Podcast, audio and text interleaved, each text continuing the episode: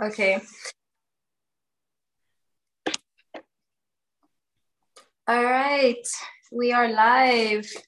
Hi, Relebone, how are you doing today? I'm doing good. I'm doing good. How are you? I'm good, thank you. African Female Voices is so excited to have you. Thank you so much for giving us this opportunity to get to know you better and to find out about your book as well. We're so excited for this. Thank you for coming. It's my pleasure. This is exciting. Yes, so we're just going to have an open conversation. Um, share your hearts with everyone listening. We've got a young audience, and I know they're really going to appreciate this conversation. So just speak as if you're speaking to a sister, to your friends. Um, it's going to be very valuable for them, and especially the topic that we have of mental health. Um, it's something that's that we need to speak about more, especially with Black women. So please just feel comfortable and enjoy the conversation with me. I will. Thank you. So you've got an amazing bio. I just want to read it quickly for everyone. Relebone Rirhandzu, and I hope I said that right. Rirhandzu. Re, is very dramatic. You have to like kind of drop the syllables in the vowels. Okay. All right. So you're from a small town, but you're living the life in the big city. How is that going so far?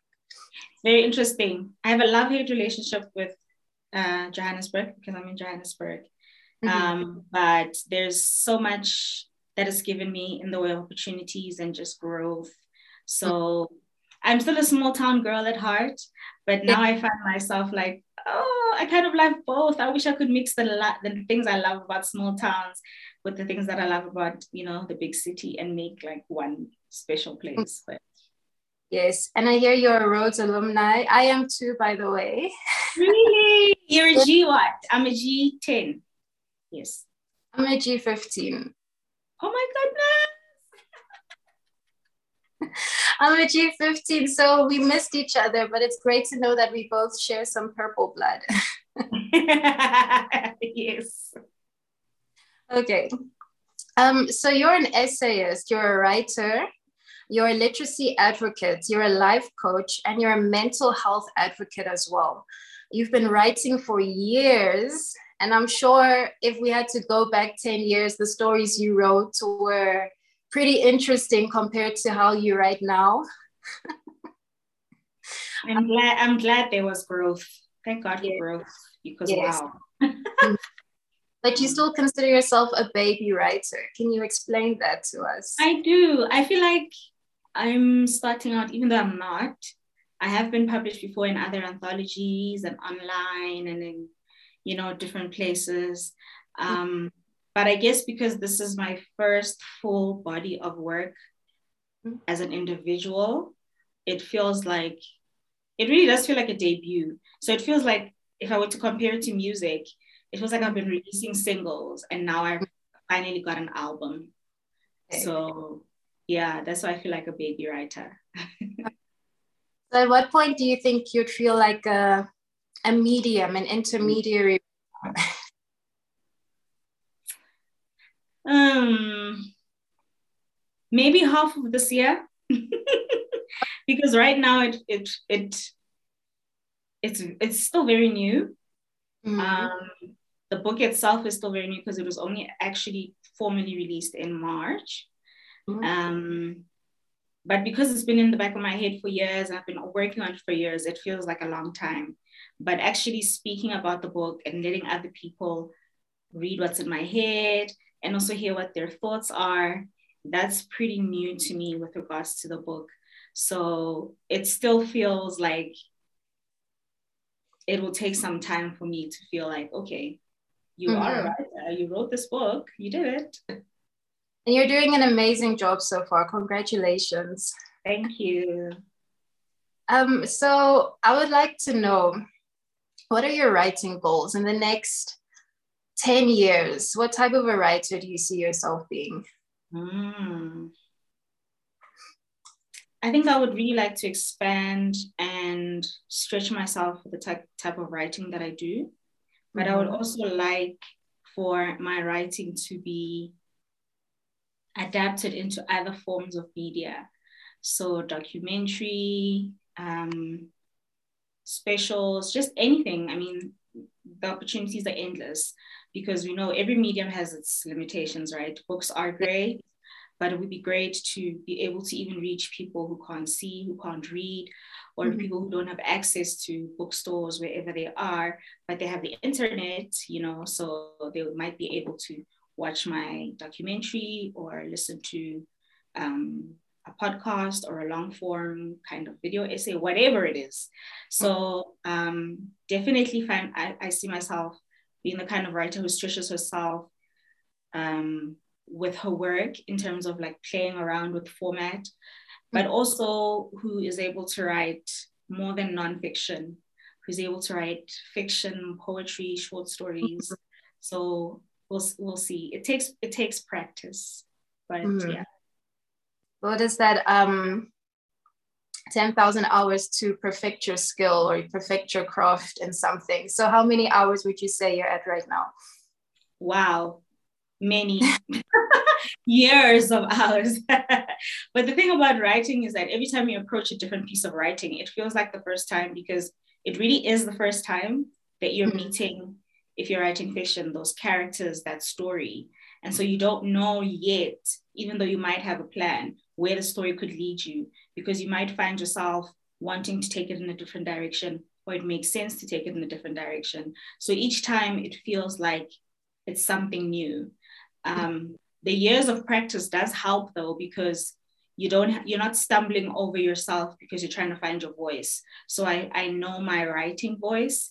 Um, and all I need is now to be able to actually put down the words and make them into something that's beautiful, coherent, that makes me happy, and that other people can relate to. That's very true.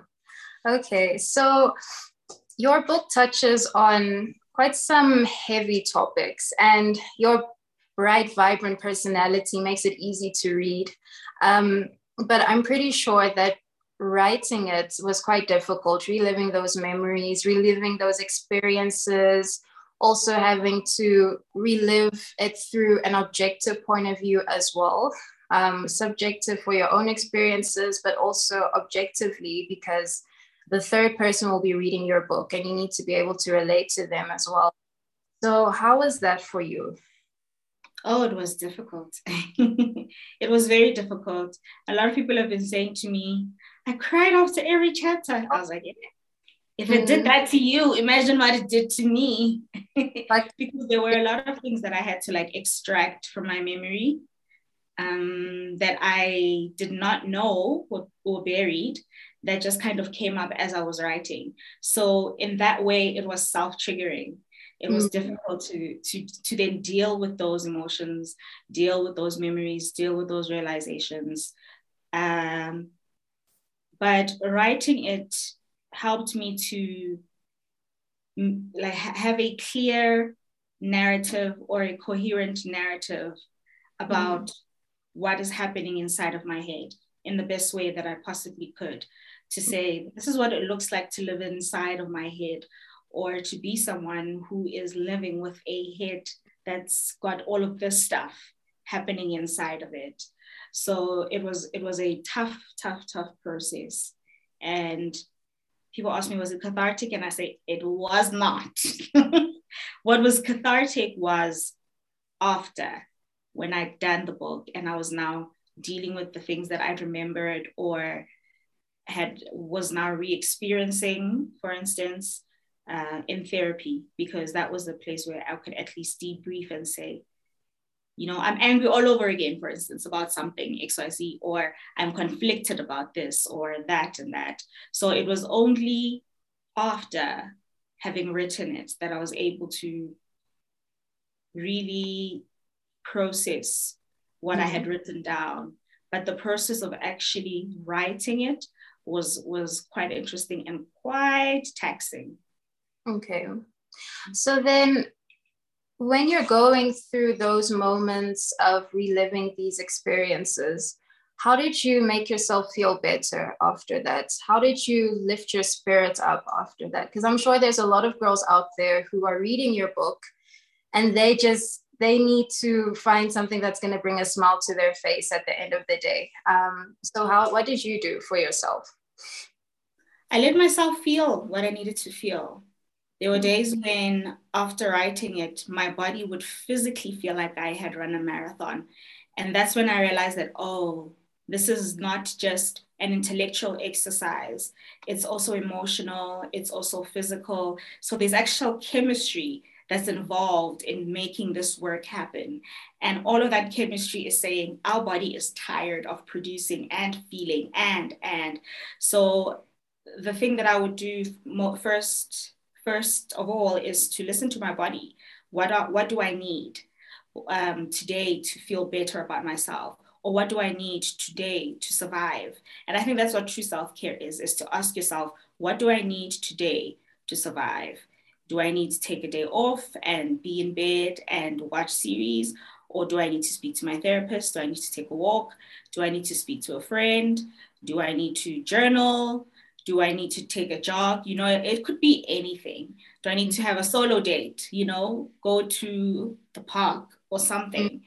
Um, so it feel I feel I feel that your body is always communicating to you what it wants and so is your mind and so are your emotions and we have to be still and really pay attention to ourselves If we don't give it ourselves enough time to do because we're just so ready to get to the next thing. But we mm-hmm. can't feel the joy without feeling you know or or letting the the the negative emotion pass through you. So i say letting negative emotions pass through you and hold on and relish the good ones but you have to actually let the negative emotions pass through you. So if if we were to i was to give an analogy and say my negative emotions are starting here. Let's say on my body and they're coming down and they're coming down and they get here and i get very conflicted about everything that's happening then they're going to stay here. And you know that's when we start to feel burdened and heavy and just kind of ill. But if i let it go right through me till the end of my tippy toes it's flowed out of me and there's space now for the good. And the thing about the good emotions is that when they come they bring good things with them. So you're able to carry that and not fall apart. So to bring a smile on your face i would say self-care. And self-care in the true sense of the word which is to ask yourself what do i need today mm-hmm. to survive? Or what do i need today? Period. Okay. yeah. Like that. I think um, you think, what do you mean I'm supposed to feel bad in order to feel good? But I love the whole example you gave of it needs to flow through your entire body.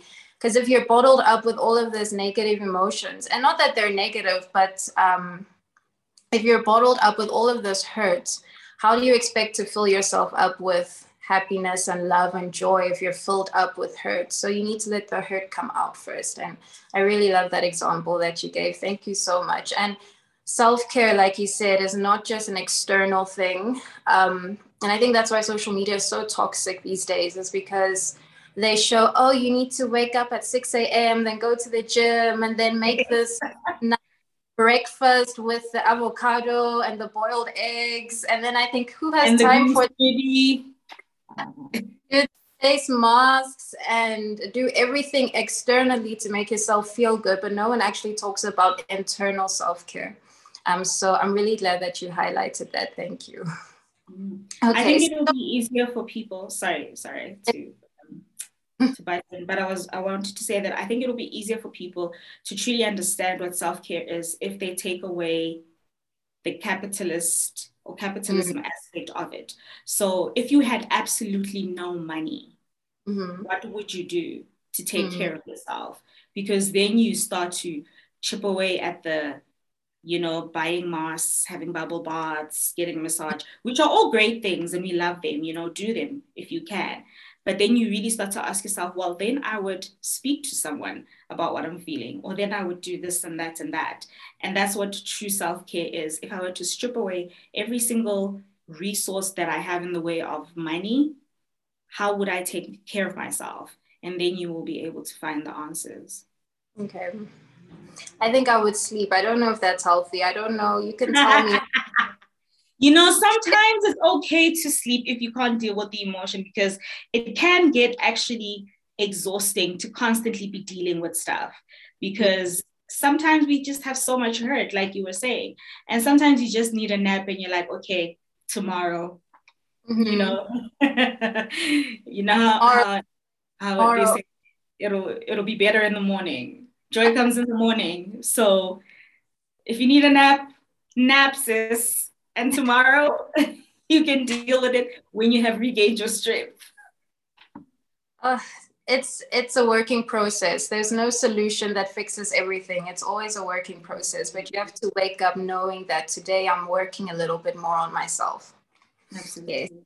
All right. So I'm interested to know about the book publishing process. Um, so you were able to write your book. You went through everything you went through writing your book. Um, now you publish with Blackbird Books. Did they help you in any way when you were writing? Um, did they give you suggestions on how to write? Did they help you when you were feeling down? Did they help with therapy or consultations? Um, what was that experience like working with them? So I was fortunate enough that this was this book was able to come about, or I was able to start writing the book because I was awarded one of two residencies for a month to start on a, a, a body of work that you have been thinking about, but just haven't had the time and resources to do it. So, in that, uh, it was a collaboration be- between author Bianca Marais, um, academic Natalia Flores. Uh, ooh, I'm forgetting her surname. It's mm-hmm. Spanish, so you know it's kind of like, but mm-hmm. Natalia and Blackbird Books, and so we were actually staying in Natalia's house, and she was absolutely amazing in terms of helping us with food sometimes, you know, because we would feel like, I don't feel like cooking today. So they did give us a an amount of money that we could spend and you know use for our own things, and we were free to use her kitchen, free to use her. We were basically at home, so it was a home away from home. Uh, but because she's such a caring and understanding person, her and her husband would you know check in on us. They'd take us out for dinner. Uh, it was me and a lady who, who wrote Invisible Strings, which is also a Blackbird books book. and she was also just very sensitive to the space that I was in. So if she saw that I would not come out of my room for a whole day, she'd knock and she'd be like, Little Bonnie, are you okay? And I'd be like, yes, I just need to sleep the whole day today. or, you know, whatever it was. Um, and one of the things that she did, because she is a writing academic, is that she would bring other academics that she was um, in a group with in a type of academic sisterhood. And each month, what they would do is they would meet and they would critique one another's papers in progress. So one person would have a chance each month to have their paper in progress critiqued. And so when it was her turn, she said, Can you please rather critique, um, give some advice and direction to these two young women who've come here for this writer's residency. And that was so, so, so good because it helped frame me from a research perspective that yes, you are writing from your point of view, but are are the things that you are thinking about truly mm-hmm. correct or mm-hmm. do you need some research to, to to do some research to actually find out what was happening in that moment that you didn't understand or could frame at that point. So we had that, and Blackbird Books also offered an author for uh, mentorship for me and Naledi. So I have a mentor, and she had a mentor, and my mentor is still my mentor today. She's amazing. She's like a big sister. So that was great. You know, I would email or call her sometimes with questions about the work um, and she came and she would also she went through and would suggest texts that I could look into or you know whatever it is. And sometimes I would just email her to say, is this even worth it? You know, and then she would answer even questions like that. So, in terms of giving support and direction in the initial stages, it was so very invaluable that I had the opportunity for the residency. But mm-hmm. even if I had not had that and I had come to them and given them a manuscript and said, Will you please publish it? and they had chosen it, what they would do is so, what they usually do is they would do a reader's report. And that reader's report is basically somebody who is not part of the company who reads your work and gives in depth notes about your chapters, about the language, your voice. And so that was also very invaluable. So I was lucky in that I got the residency and the reader's report, which helped me to frame my writing um, pretty well and to shape it into something that was much better than what it was when it first began. So it was a lot of work. Uh, and sometimes, you know, as a writer or any kind of artist, you kind of feel like, my work. You know, your first your first uh, reaction is to kind of just be like, oh my gosh. But I had to say, they don't hate your work. They're saying it's great. This is how it can be greater. So I had to learn to take advice well and take criticism well. I'm still actually learning because you know when you when you work on something for a long time and you're very engrossed in it, it's hard to separate yourself from it and say, they're not saying you're terrible. They're just saying that we see so much potential. Yeah. Um, so yeah. I think that's um, a good learning point for young writers, um, taking critique from people. And it's healthy critique. It's not like you said, it's not saying that you're bad, it's just how can you be even better? Um, and do research, academic research, especially on matters of mental health. You don't want to say that, oh, I've got um, certain issues and it's caused by this and then maybe you're going in a completely different direction that is not scientifically true so um, it's good to do your research and consulting with other people i'm so glad that you had the support that you needed so that's one learning um, point but then what other tips would you give young writers who are trying to get to where you are right now I would say write, write, write, write, write as much as you can. Those 10,000 hours that you're talking about are absolutely mm-hmm. needed. But also mm-hmm. read and read widely. So read mm-hmm. even genres that you're not used to or you don't even like, because that stretches your mind and the way that you're able to think. And just be have a hunger for information, but also be critical. So develop your critical skills so that you're able to have a mind that can process information and decide that, okay, this is fake news, or this is valuable from a research standpoint, this is good, or uh, there are a few holes here, and just train the muscle of asking questions to the text to see, okay, does it stand up if I hold it up to the light? you know mm-hmm. does it does it still look good or are there you know flaws within the writing. And that will help you to be a better writer. It will help you actually to be a better thinker. And i say all good writers are good thinkers. So train your mind to take in information but to be critical of it to be open to also receiving different points of view and just read widely and write a lot and mm-hmm. surround yourself with people who have knowledge about what you want to do, whether it's a mm-hmm. specific genre or a specific style of writing, whatever it is. Look to the people who can help you and say, you know, this is how I did it. And it doesn't necessarily mean that their process will be yours. You could come up with a completely different process, but just being able to see that it's possible and it can be done, that's everything. Was there a specific challenge that you faced as a Black woman in this industry? Oh, yes. Getting published, period. Um, mm-hmm. But which is why I was so very grateful for the residency.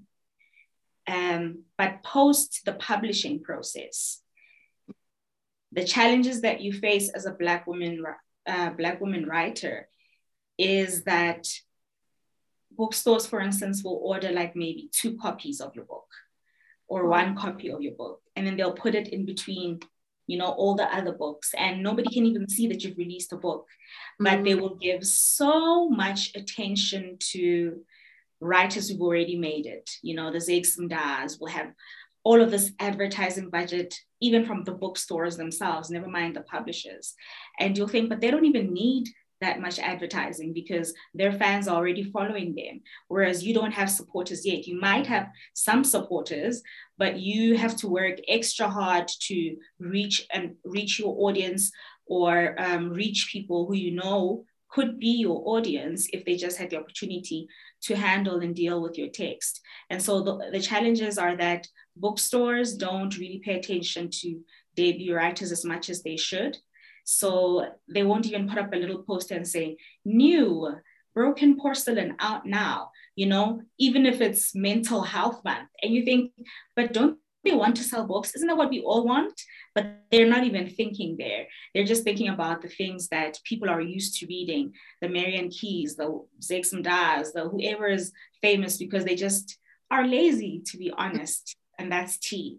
they are lazy. They just want the books to fly off the shelves, but they don't want to do the extra work to actually um, help debut writers out. And so it's harder for people who are still on the come up to get their voices heard because eh, people don't want to buy your book unless you're you've got 25,000 followers on Twitter, a 100,000 on Instagram, you're a TikTok star, then they're like, "Oh, yes, of course." You know, yeah. but that also doesn't always translate to to sales because just because you're a TikTok star or a TV star doesn't mean that people will automatically buy a book. It does mean that they will be aware of it because of your visibility, but it doesn't always mean that they will buy it.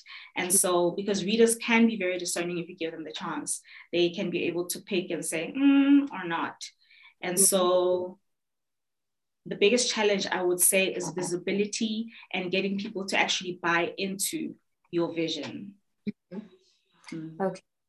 It's a lot of work, but it's work that you have to commit to. Um, and social media is if you can use it in the right way it can really be used to your advantage because everyone's on their phone. So like you said it's a great platform to get people to become aware of your book. Now the challenge is will they actually buy your book? Um, how what tips can you give people for that? I think you should trust your voice and mm-hmm. trust yourself. So you have written a book which means you are an, ex- an expert on this text so, like you're saying, you can use social media in the ways that you can. But if you have friends, get them to post about your book as well. I have a lot of people who've learned about my book through my friends posting even on their WhatsApps, on their WhatsApp statuses, or people sharing on my fa- on their Facebook or mm-hmm. Twitter. You know, every retweet counts, every WhatsApp story shared counts because you never know who might see this book and say, oh, that's interesting. I would actually read this because I was thinking about this, which is what I actually have heard before. And so trust that you are an expert on this thing and show people that. So be as authentic as you can with your work and post mini videos, post teasers, post you know, whatever it is that you feel is in your heart to share, share that with the world. And if you don't want so much of your face in it, you can get clever with it. You know, you don't have to put your face in there. You can use all kinds of things, but you do need to understand that you will have to be uncomfortable at some point because it's not easy putting yourself out there. But you've done the most difficult thing, which is actually writing the work because you can't promote something that doesn't exist, right? So you've done the most difficult thing. Now just believe that I am an expert on this text because it is mine and mm-hmm. I have a vision for it. Have a vision for it. So I definitely have a vision for Broken Porcelain and it influenced the marketing, the people I'm trying to reach, the places I go, you know, the conversations that I have, and so it's very good to have a vision or an idea of where you want to go with your book. What's important to you? For me, I'd always uh, said that message over money. Money is great, royalties are great. But for me, the message of the book was so important that I was like, people need to read this. People need to mm. find out about this. So, because I mean, in this day and age, I don't have Jeff Bezos money. I don't have Elon Musk money you know, if I had his $44 billion that he used to buy Twitter, I would actually take it and print books for the entire country. That's how passionate that I am. And so for me, it's not about money. And so when you have that kind of clarity, then you're able to say, okay, so now how do I communicate the central message? What is the central message of my work? And um, don't think of the money, don't think of fame. Think of what is it that you truly want from this book. Okay. Oh, I love that. So I love your social media. You've got such a bright, vibrant personality. I love your rants as well. So if no one has ever watched your rants, I recommend that they go watch them right now. Um, but I just want to ask this brand that you've created for yourself, does that help you with marketing and selling your book? Um, do you think that it's important that your social and public online presence reflects the work that you do, or are they two separate things? I think because the work you do comes from you, if you're mm-hmm. authentic and real to yourself, it will come out naturally. So there are some things that I make videos or reels, whatever it is, that reflect my work. And I would say don't even think of yourself as a brand because it might even confuse you into thinking my Instagram or my Twitter or my Facebook or my TikTok needs to be picture perfect. Um, I have a couple of accounts, you know, my Bookstagram is curated, it's got a color theme. My podcast page is curated, it's got a color theme. My fan account for Toni Morrison is a little more relaxed. But for me, my personal account is really just, it reflects my life. If I'm thinking of something off the cuff, then I mm. record it. You know, if I don't have time to edit it, you know, and the thing with the rants is that I don't want, I don't want work. I just want to rant. If I want to rant, you just rant and you go for it. And then you're like, the world will receive it or not, you know, but I've had my rant. And it's actually been very cathartic and very funny. And people will come into my DM sometimes and they'll be like, oh, this is relatable content or, you know, what it, whatever. So I think if you adjust yourself and don't put pressure on yourself to be something that you're not, or to do stuff that you know will not come natural to you, then don't do it. So ask yourself, what can I do that I will be able to sustain because I will always enjoy it? So if you can't have the color palette that's got the pastels on your Instagram because you know that you don't even like pastel colors, then don't do that. You know, just post what you want, post what you're thinking of, post what interests you because if it interests you and you tell us why it interests you there's a very good chance that somebody out there will be like oh my gosh i never thought of it that way or this is so true. So i really just post whatever i'm thinking whatever i'm feeling. I do try as much as i can to process first especially with my kind of work because it has to do with mental health to process first in my mind and heart what i'm feeling about it before i post because you also have to protect yourself and your heart. You are laying yourself bare out to the world. And some people are great and some people are horrible. But fortunately, if you are yourself, you can be able to curate the kind of space where people who are positive will be attracted to to you. So I've never really gotten bad comments on my Instagram with my rant or anything like that because a lot of the people who are attracted to me are just like, this girl is so crazy and goofy. And I'm like, I actually am. So I can't not be because this is professional. This is me professional. you know, even if I'm in a boardroom, I will speak my mind. So it's very true to who I am. Okay. Uh, no, I think authenticity is the best way to go. Because if you try to be like other people like you said if you try have the aesthetic the color palettes and that's not really how you are then it feels like work at the end of the day instead of you just being yourself. You feel like oh now i need to wake up and make this twitter post or this instagram post. Um, and then it doesn't you don't feel the joy and the excitement from it anymore. Yeah. um, so I want to know, and we're almost wrapping this up. So I'd like to know why did you choose to become a mental health advocate? Why did you choose to tell your story? It's one thing to journal everything that is in your mind and in your heart, but it's another thing to make the decision that let me go out into the world and share the story and help other young women who are going through the same experience. So, what mm-hmm. made you get to that point? Mm. Mm. When I was first diagnosed, I was obviously telling my friends that, hey, this is what's going on with me. I was telling my family, hey, this is what's going on with me.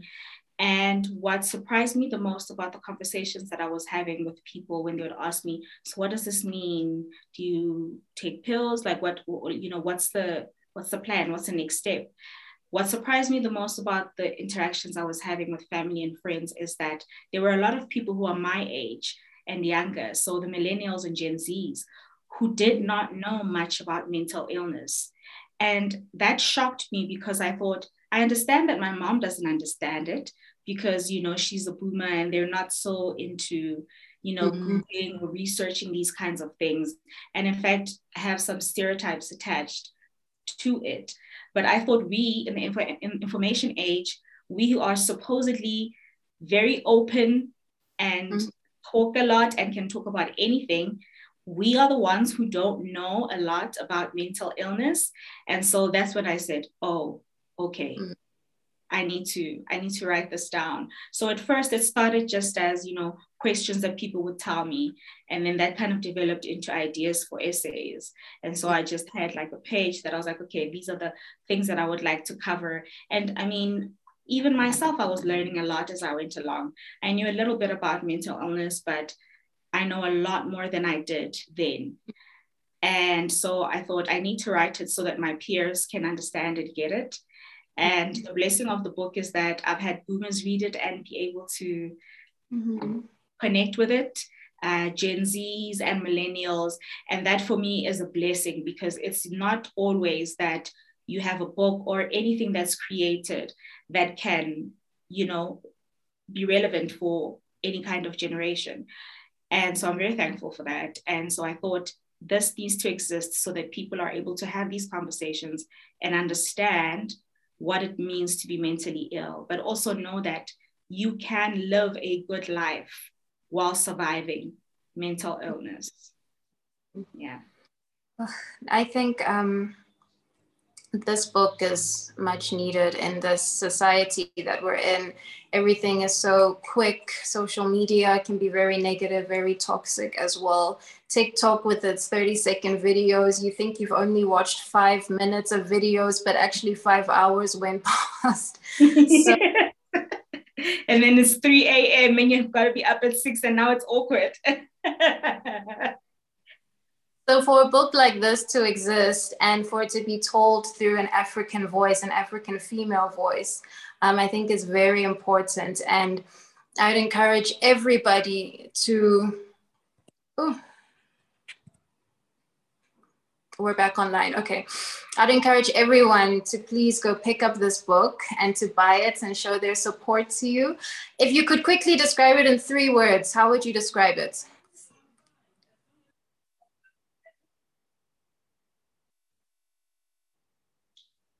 Is that even possible? I am struggling. I am struggling in three words. I would say look deeper within. Look deeper within. I think okay. that's what this book encourages people to do. And I think that's what I want people to do as well to look deeper within. I'm going to look deeper within. I hope everyone else will be looking deeper within. I hope you're looking deeper within every day as well. I'm so excited to see what else comes from you. You said you're going to become a, what did we say, intermediary writer by the end of this year. No longer baby. so we'll no longer baby writer. oh, we talking Happy New Year's. I'm going to be checking in with you did you reach that did you reach your goal? That i want but thank you so so so much. We'll be sharing more about your book throughout this week and where everyone can buy it. Um, they can buy it from the black book store and on their website. I'm correct? Yes. They can, buy, they can buy it from select stores and the blackbird book website. And I fought very hard to make sure that there's no delivery price. So delivery is free, people. I was like, please let the people have it for free. so uh, yes. I can't wait to see everyone, whoever buys this book, please take a picture with it, a selfie, and share it with everyone. Share it with me. we can repost it.